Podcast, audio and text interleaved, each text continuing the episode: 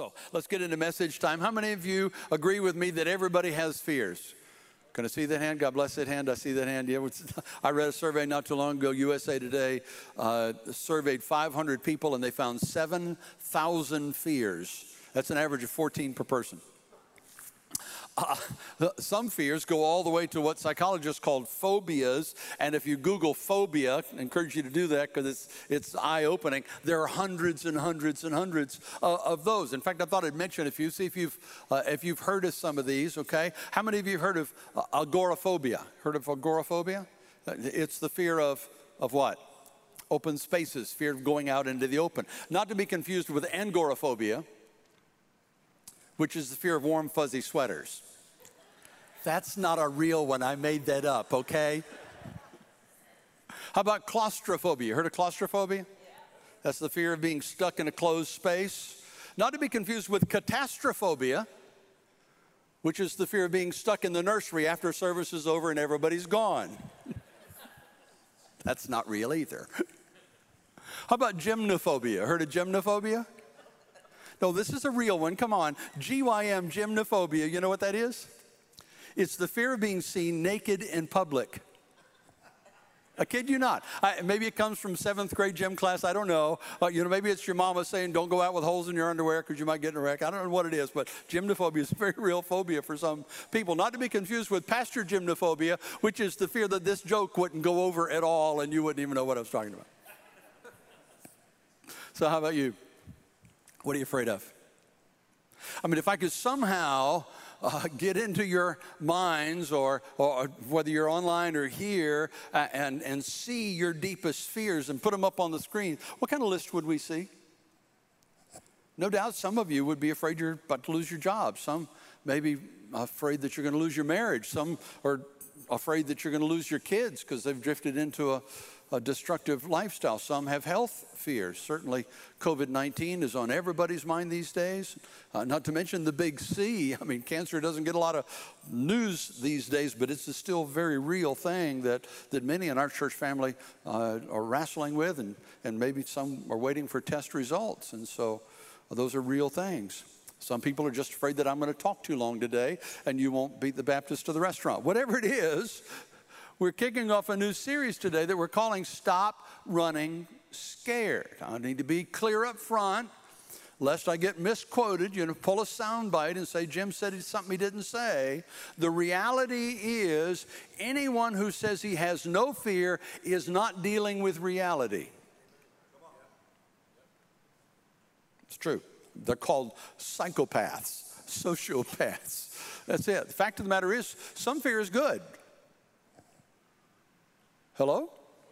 I mean, fear keeps you from doing stupid stuff. Fear gets you to slow down enough to at least calculate the risk before you step out there. The problem is not fear. The problem is when you come to where you're living under a cloud of fear, and, that cloud impacts and defines how you make your life decisions so that you're making life decisions based on what the Bible calls a spirit of fear. Fear itself is not the problem. Living in a spirit of fear is the problem. So, over the next few weeks, we're going to unpack that. We're going to look at that in a good bit of detail. Today, I just want to give you God's antidote for the spirit of fear. But first, I want to identify uh, some of the damage that living in a spirit of fear can cause.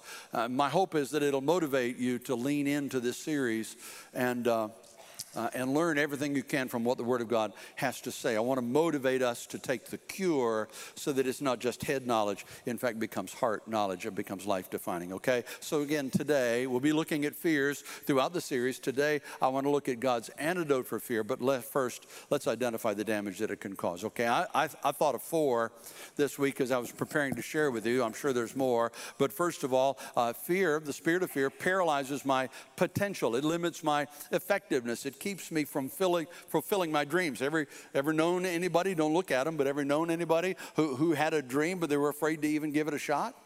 Sure. Christian psychologist Paul Tournier says all of us have reservoirs of full potential, vast areas of great satisfaction. But the road that leads to those reservoirs is guarded by the dragons of fear. Picture it I'm here, my potential is there, and it's a huge reservoir of satisfaction if I can just get from here to there. But the only way I get from here to there is to slay the dragons of fear that guard it. You may think that's not a common thing, but in fact it is. Even Jesus' disciples fell prey to that soon after the crucifixion. Look at John chapter 20, verse 19. On the evening of that first day of the week, when the disciples were together, understand what the first day of the week is. Jesus has gone through all of it the night of trials, the crucifixion, he's been buried, he's risen from the grave. First day of the week. The disciples were together with the doors locked for fear of the Jewish leaders. Jesus came and stood among them and said, Peace be with you. He revealed himself to them in what setting? Locked inside their house for fear. The question is were the doors locked from the outside or the inside? They were locked from the inside, weren't they? You see, the spirit of fear becomes a self imposed prison that holds us back from reaching our potential. I want to hurry because I want to get to the antidotes. The second problem with the spirit of fear is it ruins my relationships. It's been true since the beginning of human history. Adam and Eve fell prey to it. Genesis chapter 3, verse 10, the, the famous quote, I was afraid, so I hid. Adam and Eve sinned, fear entered the equation. God came down for his daily visit, and they, they hid from him. They put clothes on for the first time, and they hid from him and they tried to cover up their sin. That's what the spirit of fear does every time.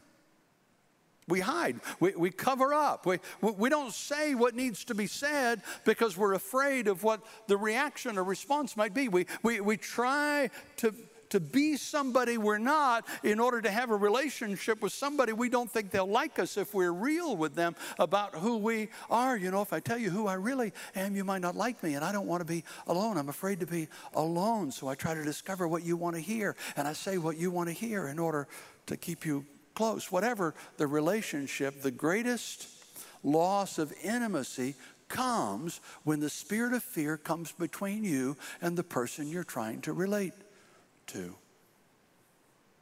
So it paralyzes my potential, it ruins my relationships, it makes me miserable. Spirit of fear makes me miserable. Proverbs uh, 12, 25, Solomon said, Anxiety weighs down the heart. You don't have to respond, sit real still uh, so nobody will know. But how many of you have ever been just absolutely miserable because of something you were worried about? That may or may not even happen. It's true. Alfred Hitchcock famously said, I turn my fears into movies and scare the rest of you. I give you that quote because that's exactly what happens.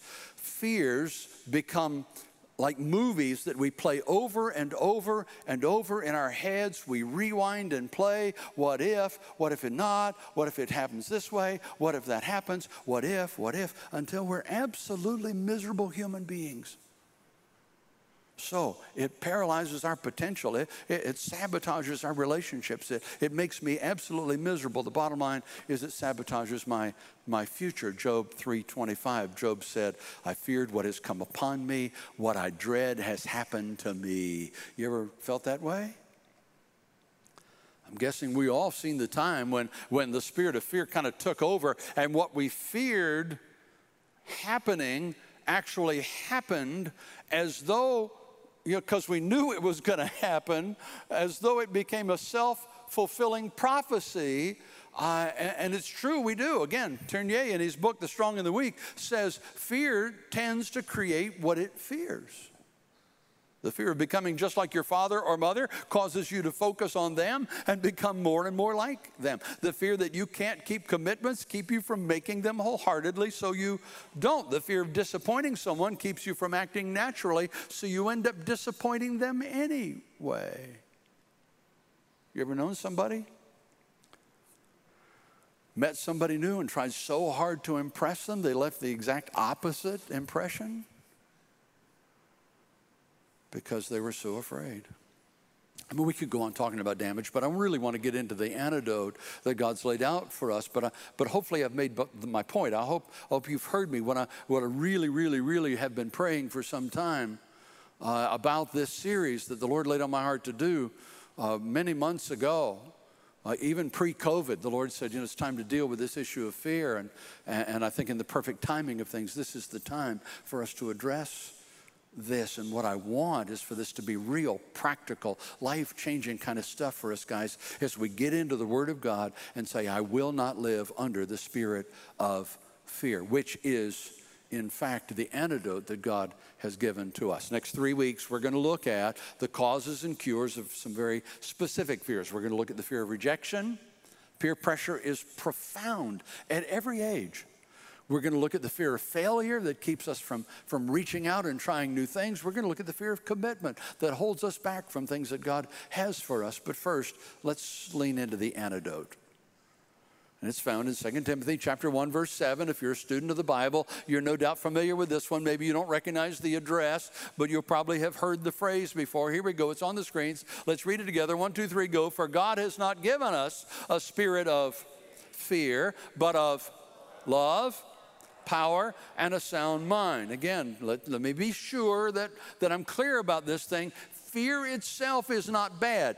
Fear itself keeps us from doing stupid stuff. It helps us to avoid foolish risks. But the spirit of fear is a problem because when the spirit of fear overwhelms us, it then impacts our decision making process and we miss out on the abundant life that Jesus Christ has for us. In fact, I put it in chart form, uh, kind of a pendulum.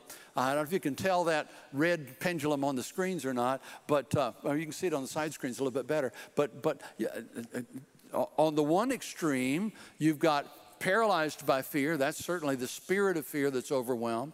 On the right side of the pendulum, you've got recklessness. So, you know, the, the, the, biblical answer is neither recklessness nor living in fear of your shadow. What's the balance?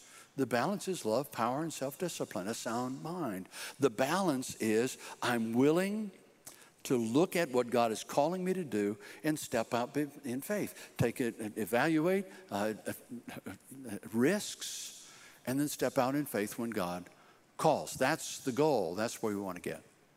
And one of the things that I love about the Apostle Paul is that he just, he, he's so good at saying, don't do this, instead do that. Choose this, choose that. I mean, he's just really read through Paul's letters. If you haven't, read through it with that kind of mentality, that kind of lens, and you'll pick that stuff all the time. The, la- the last series that we did, we called The Third Person. We talked about, he gave us two choices. You guys that were here, remember what the choices were? You can either be intoxicated by the spirits of this world, or you can be filled, empowered by the Holy Spirit of God. But you have to choose.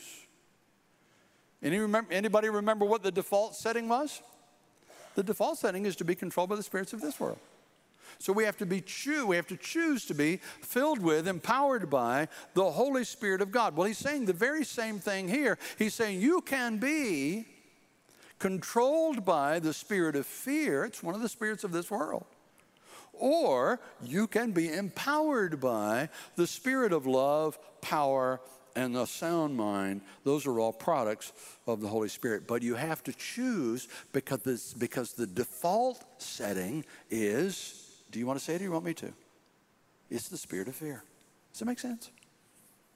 So let's just unpack love, power, and sound mind in just a few minutes we've got and lean into it and take that antidote today. I, I really just kind of want to walk through that, and then I'm going to ask you to choose with me this morning.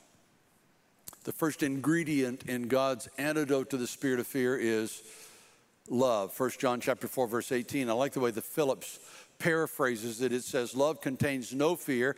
Indeed, fully developed love expels every particle of fear. Stop there. We'll finish the verse in a minute. John is simply saying that fear and love can't exist together. Let me say that again. Fear and love cannot exist together. Unlike the guy who sent a note to his fiancee, a love note, and he signed it 1 John 4 18.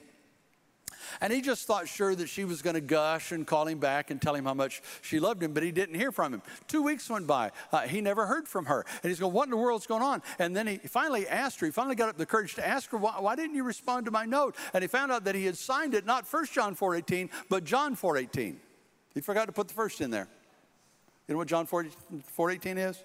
It's Jesus talking to the woman at the well, and he says, The fact is, you've had five husbands, and the man you're living with now ain't your husband. Oops. So, why is love uh, one of the ingredients to the antidote for the spirit of fear? The truth is, it's only one of the antidotes when two things are true about it. First of all, um, love only dispels fear when I live in an awareness of God's love for me. If I want love to dispel fear, I have to accept God's offer of love. I have to trust God's offer of love. When I do, fears begin uh, to fade because there's no fear in love because God is love and He's never afraid. So I recommend anytime you sense the spirit of fear kind of rising up within you, say to yourself, say it over and over again, rehearse it and repeat it. Lord, I love you and you love me. Lord, you love me and I love you. Just rehearse that. It's amazing how quickly fear begins to dissipate when love begins to fill your mind. Paul goes on then to tell us why that's true in the rest of 1 John 4:18, love contains no fear. Indeed, fully developed love expels every particle of fear. Then he says, for fear, what does it say? Read it with me. For fear always contains some of the torture of feeling guilty. Do you understand what he's saying? He's saying, as long as I'm walking around feeling guilty about something that I've done or failed to do, I'm going to live in fear of being found out. I'm going to live in fear of the repercussions if it comes out. But when I have faced it, I've accepted forgiveness, offered apologies where necessary, fear begins to fade. It's amazing how freeing life becomes when you ain't got nothing to hide. Well, there ain't nothing that you live in fear of somebody finding out. Does that mean you're perfect? No, none of us are perfect. It means I'm covered by the blood of Jesus Christ. And when I mess up, I own up and I come to the Lord and say, Lord, I need, I did that wrong. I blew that one. I should have done this. I shouldn't have done that. I should have said this. I shouldn't have said that. And I'm sorry. And then where appropriate, I make apologies to the people that I've offended. And when I do that, it is incredibly freeing, and fear has nothing then to get a hold of. In other words, the bottom line of this first part of the antidote is you'll never be released from the spirit of fear until you experience the grace and forgiveness of God. Because guilt and fear are always tied together. If you want 1 John 4:18 to be true for you, then you first have to live in the awareness of God's love for you. But then there's a second part to it, and that is that we have to offer that same love to somebody else. I heard somebody say some time ago that there are, only, there are really only three ways that you can move in life. You, you can move against something in anger, you can move away from something in fear, or you can move towards something in love. If you ever saw a mother rush into a building ablaze with flames, you don't wonder why she's doing that if you know her child is in there. Of course, her love for her child overwhelmed her fears of the fire.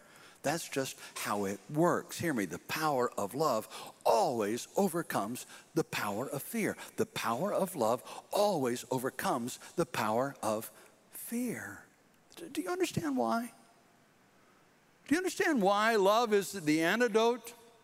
Particularly receiving God's love and giving God's love. You understand why that's the antidote to the spirit of fear? It's because the root of fear is preoccupation with myself.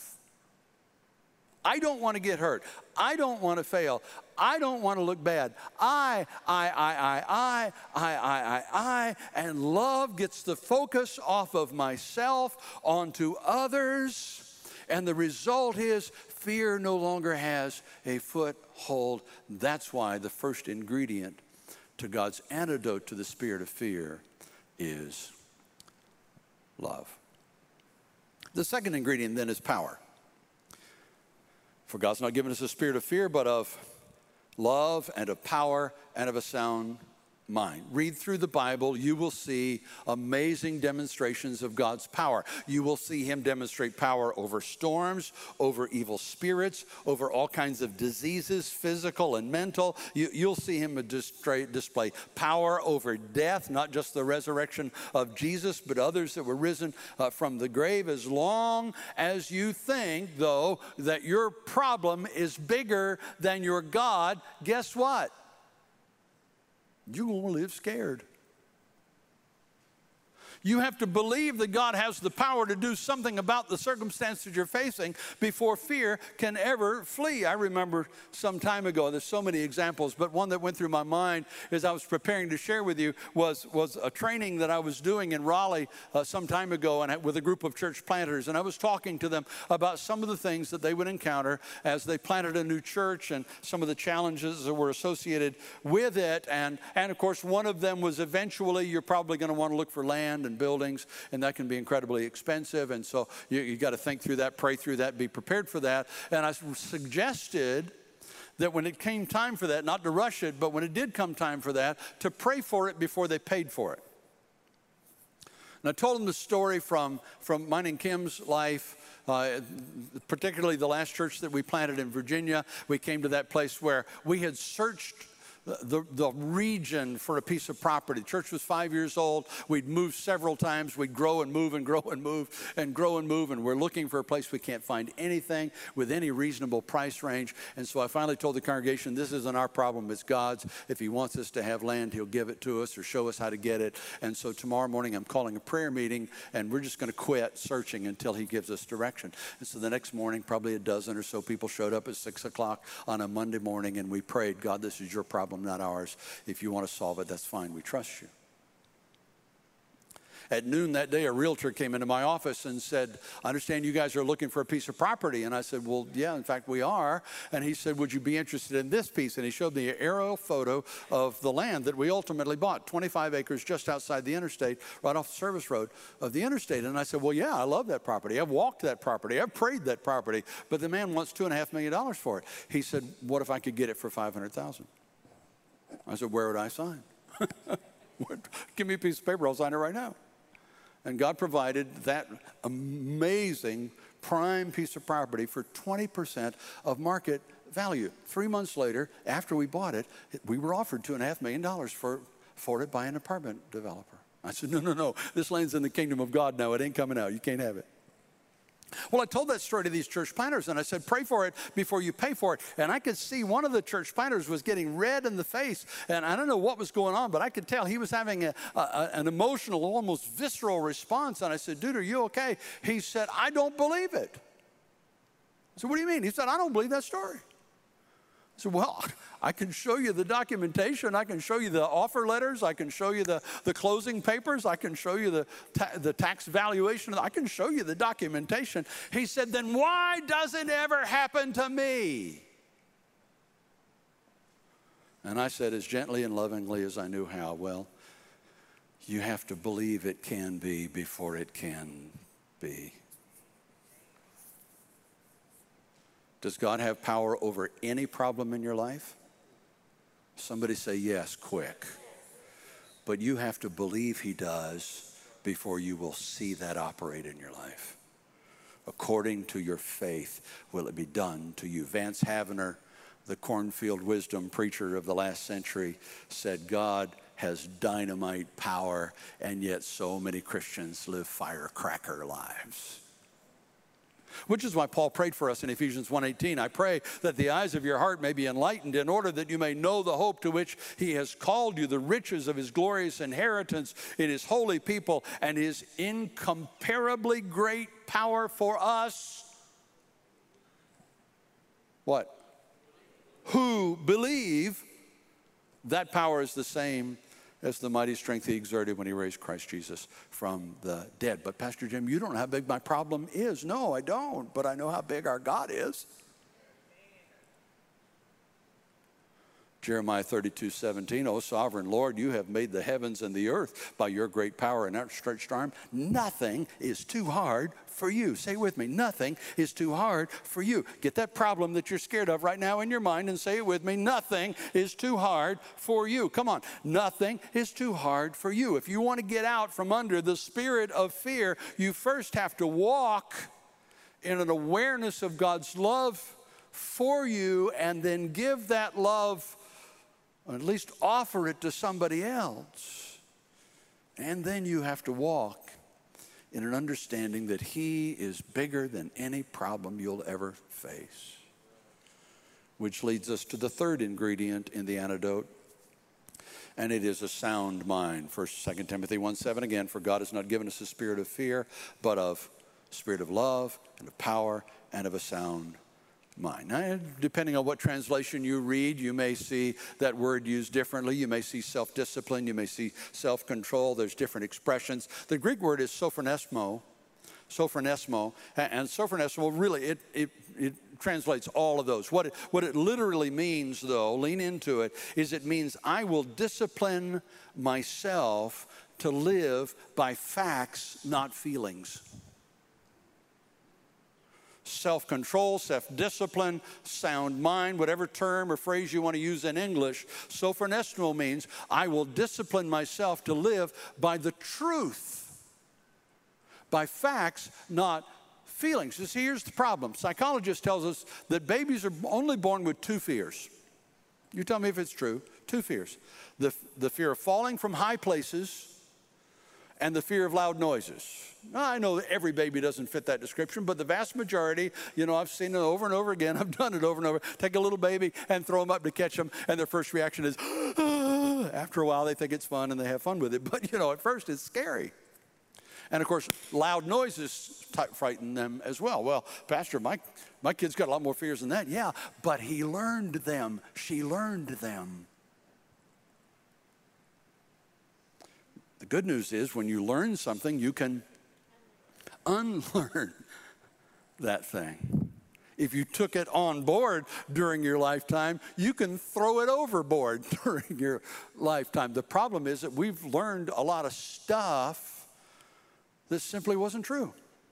Sorry, just wasn't true. And yeah, we, we, uh, we picked it up from parents and from peers and from novels and from movies and on the street and in Sunday school and we picked up ideas about God. We've picked up ideas about life. We picked up ideas about communication and how we communicate to one another. We picked up all kinds of stuff over the years, and, and some of it simply wasn't true.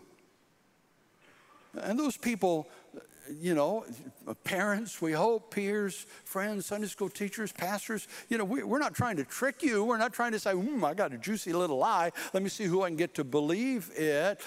Most of the time, we're passing on what somebody told us.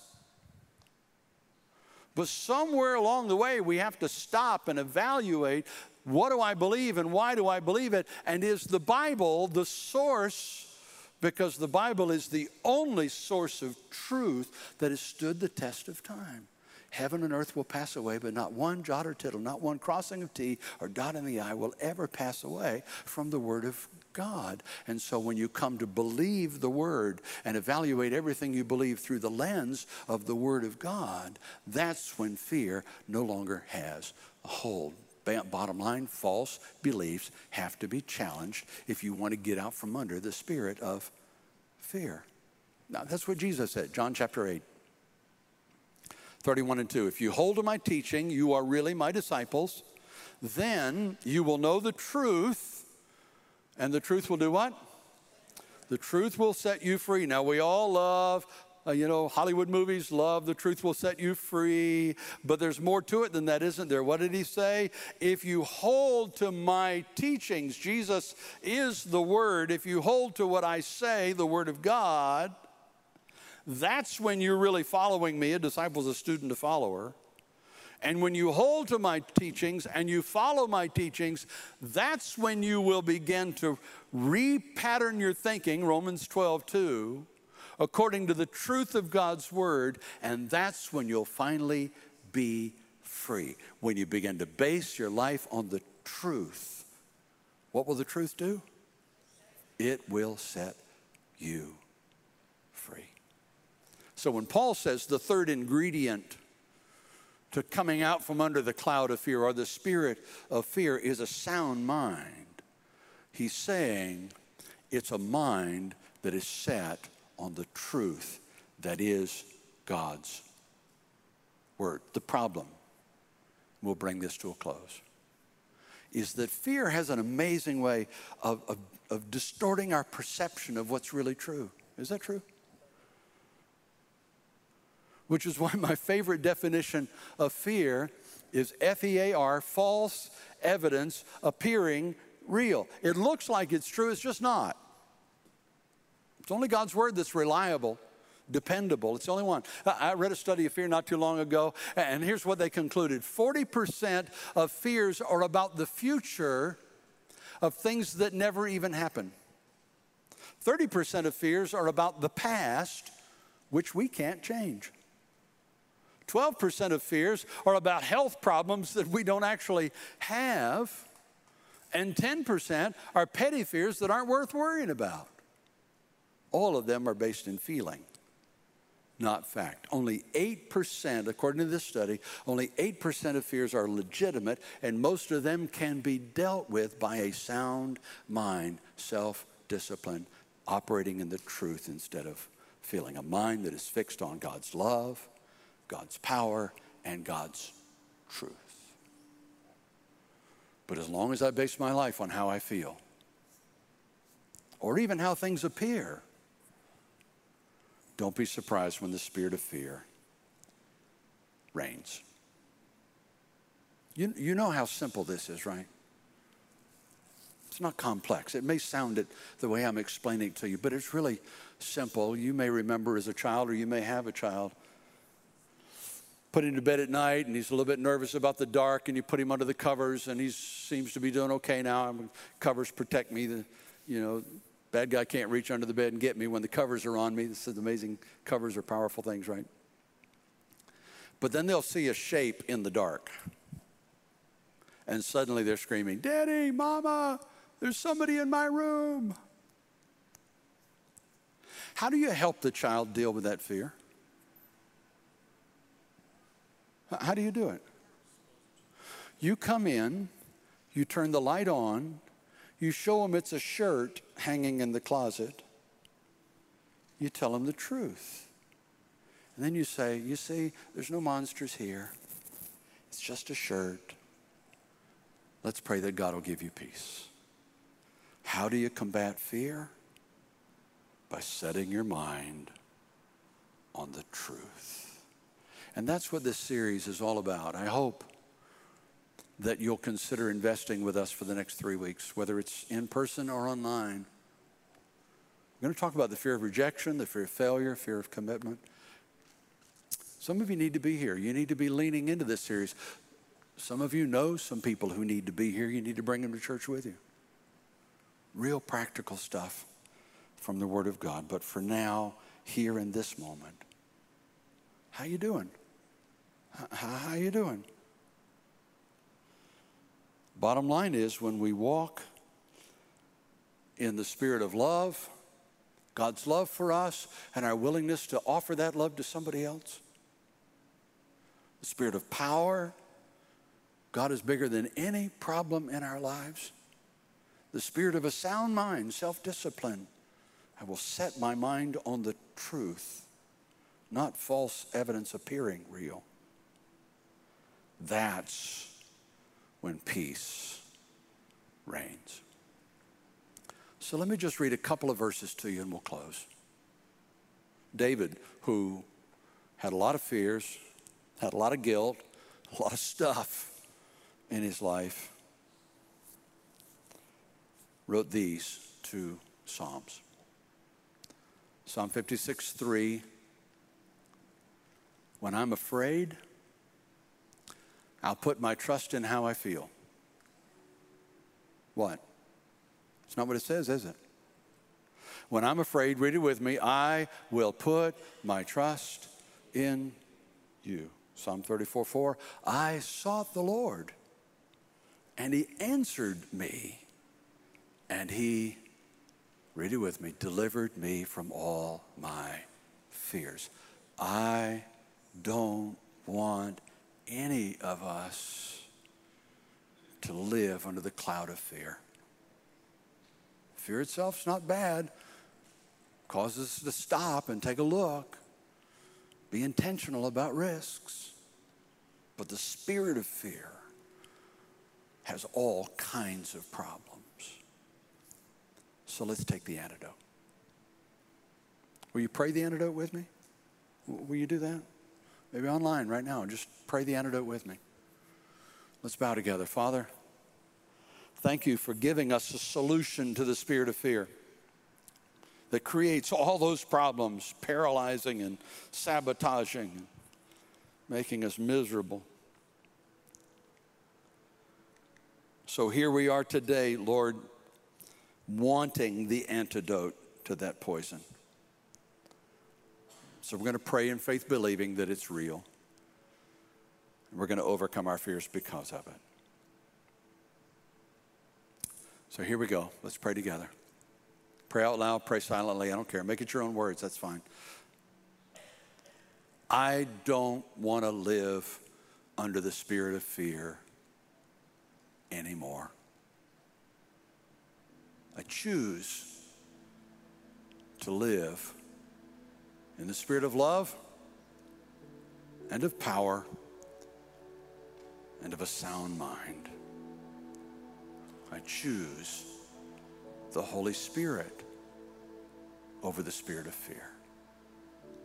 Thank you for your power and your peace as I walk in that choice. In Jesus' name.